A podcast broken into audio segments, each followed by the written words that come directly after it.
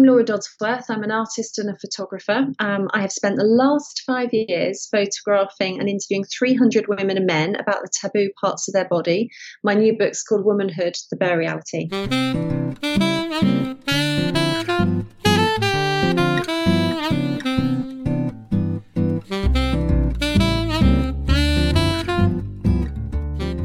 And I had the pleasure of receiving the book, and we both opened the book in public places. and we've talked to very many people around us. Did you really? That's great. I mean, I think that's great. If you got out in a public place and people are talking to you about it. No one dared talk but they were they were definitely interested. I was I was ten percent more interesting in that on that journey. Tell us tell us what the book's about. Okay, so it's a collection of photographs and stories with hundred women about their vulva and their vagina and being a woman. So I photographed women's vulvas and also took a photograph of them from the front and then asked them all kinds of questions about their vulva and their experience of it and what kind of role it's played in their lives as women. God, that's such an interest. It is. That's such an interesting question. If someone asked you that, what would you say? It, I what what role it played? I, I, I, don't know. I mean, well, for me, a, a large, starring substantial monetary one. But one of the things that I I love because you also you were part of the documentary 100 Vaginas on Channel Four recently, and one of the things that you're saying is you took a picture of 100 vulvas. Uh, and one of the things that happened was there was a massive Twitter storm because some bloke it mansplained that it was 100 vaginas instead, didn't he? That went huge. That just travelled all around the world. I mean, in one sense, it's great. I feel like it gave the whole project lots of oxygen. On the other hand, it felt a bit like stale man breath. I mean, it was terrible. Was going to ask, was he a plant? uh, no, he almost could have been paid by Channel Four, couldn't he? But yeah. I, I believe he's completely random. Just one of one of the many uh, mansplainers on Twitter. But it is interesting because yes, the documentary 100 Vaginas is based on on my project Womanhood. So Womanhood um, is a collection of photographs and interviews with 100 women, and 18 of them are in the film.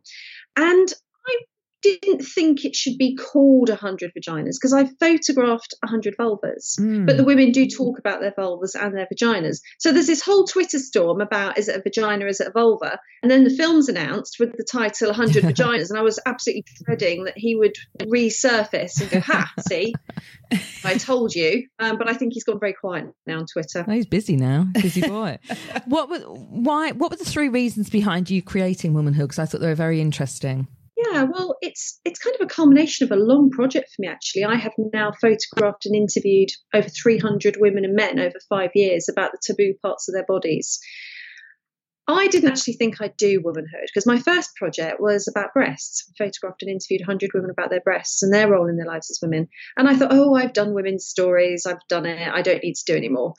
And I realised actually I was batting away quite a lot of internal self censorship so there were three stories in a very short space. So I never thought I'd do womanhood. I I really thought I'd explored women's stories through bare reality, but there were three stories I heard about in the short space of time, and it's like a, a switch just flicked in me. First of all, I heard about FGM happening here in the UK, and I just felt sickened, to be honest. There are 200 million women and girls around the world who've endured female genital mutilation, which is probably the most brutal and cruel violence you can imagine being inflicted upon a woman's vulva.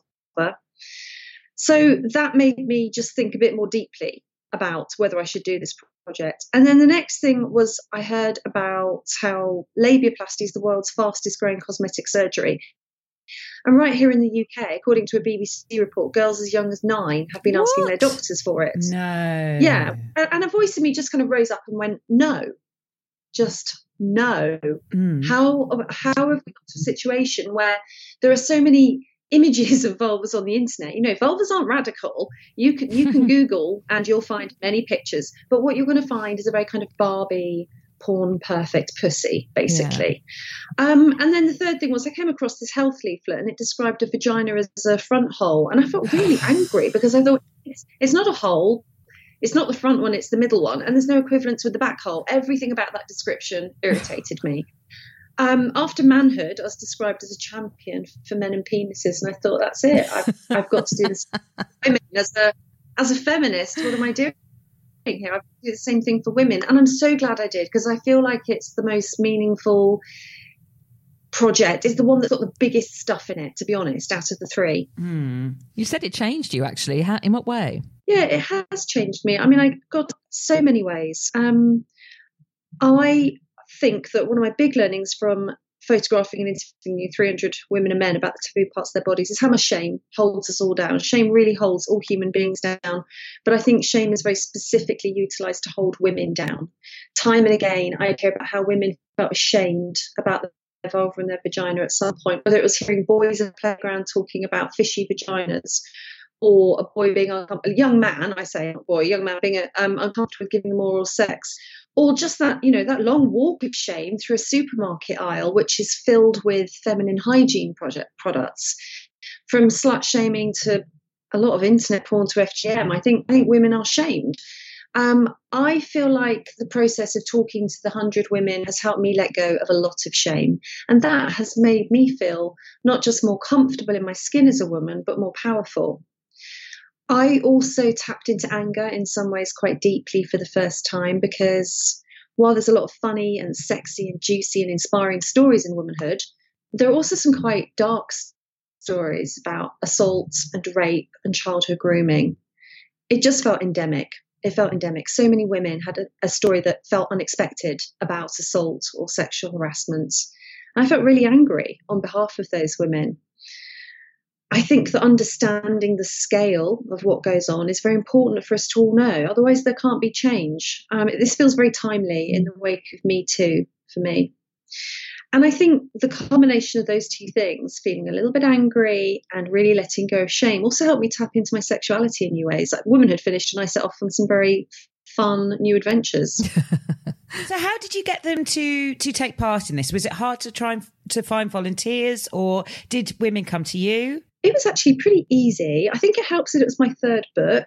Um, so there's some trust. People could see where I'm going to go with it. Mm. But I also think there's a really serious appetite for this. Women seem to really want to do this big reveal, not show their vulva to the world, but in a sense, it's about looking at themselves, I felt, and really bringing their stories out into the open. Um, men can see their own penises pretty easily, but mm. women can't see themselves easily. And I, I think there was a really big reveal in the project. I think we women looking at ourselves, I felt like that. I felt like that.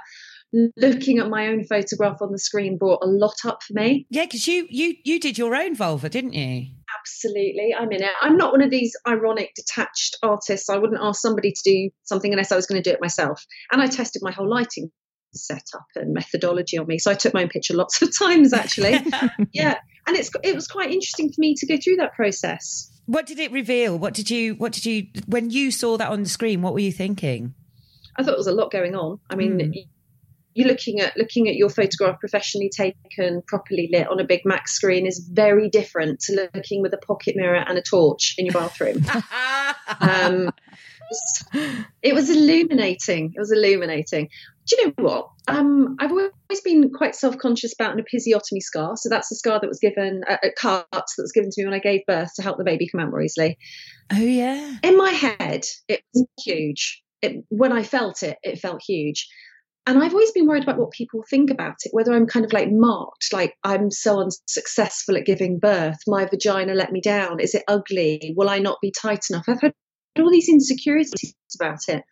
And when I looked at it on the screen, I thought, I don't even know it's there. I mean, I can't even see it. Oh, it's this yeah. tiny, tiny little pink mark. And I realized I'd been hanging on to shame. I'd been hanging on to um, a lack of self worth. I'd been hanging on to traumatic memories. I felt as though my vulva was a landscape yeah. that was almost foreign to me. And it's like I had to learn new routes through it. Lots of memories came up for me, like birth, lots of memories came up. And I felt like I learned my way around my body all over again. We really want to hear this story. So there are stories of, um, like you say, it's pleasure, sex, pain, trauma, birth, motherhood, all of those. But before we do, can I ask quickly about um, when you did manhood?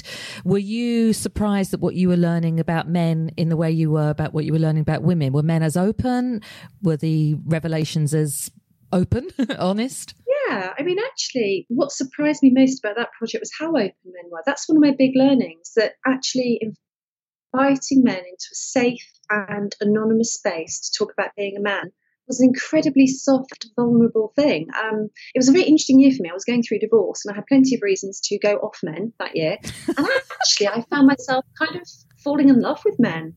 I thought it was a really beautiful experience. Men shared things with me they said they'd never told anybody lover, friend, therapist. And mm. that was really an immense privilege. I think I think the most revealing thing for that in me was the vulnerability of men. It was it was really really touching. I felt uh, I felt I felt like there's a, a key difference between men and women men men's shame all seems to be about being enough. You know, are men big enough? That's penis and overall tough enough, rich enough?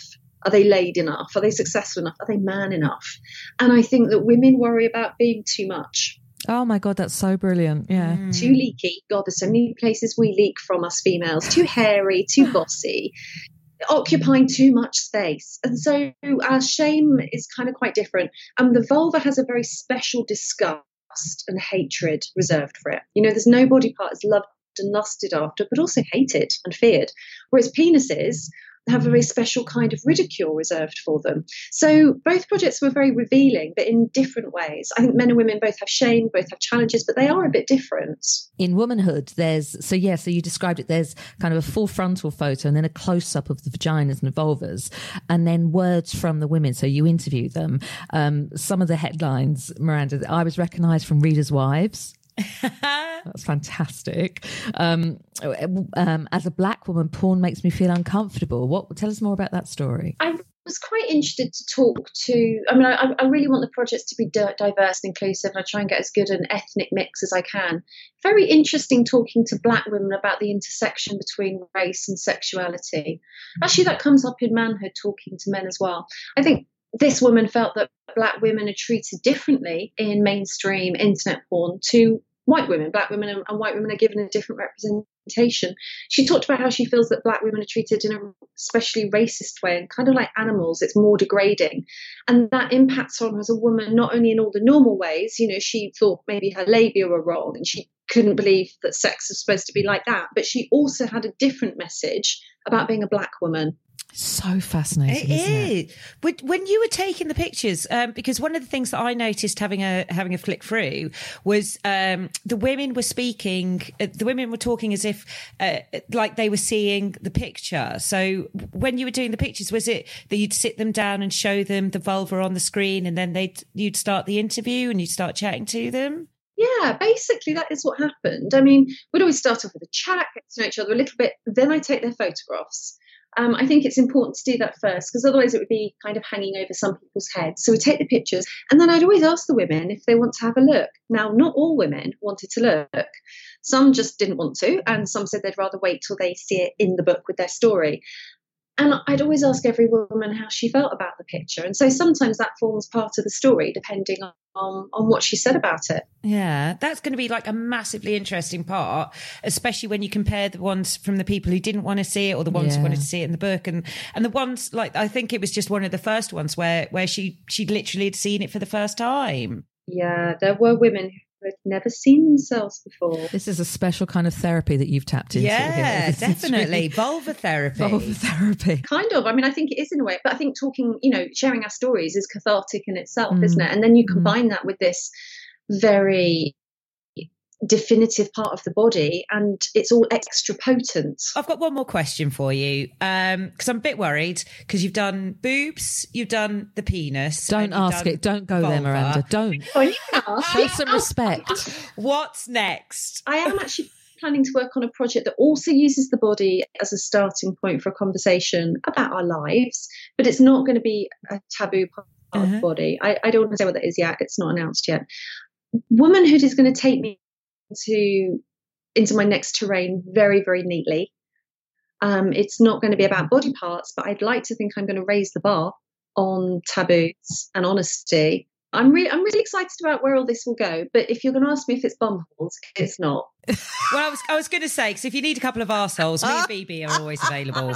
That's uh, take our portrait. Neither of you can afford me. Um, Womanhood: The Bare Reality, uh, published by Pinter and Martin, is out now. Thank you so much for joining us. That is absolutely fascinating. Oh, thanks for having me. Thank you.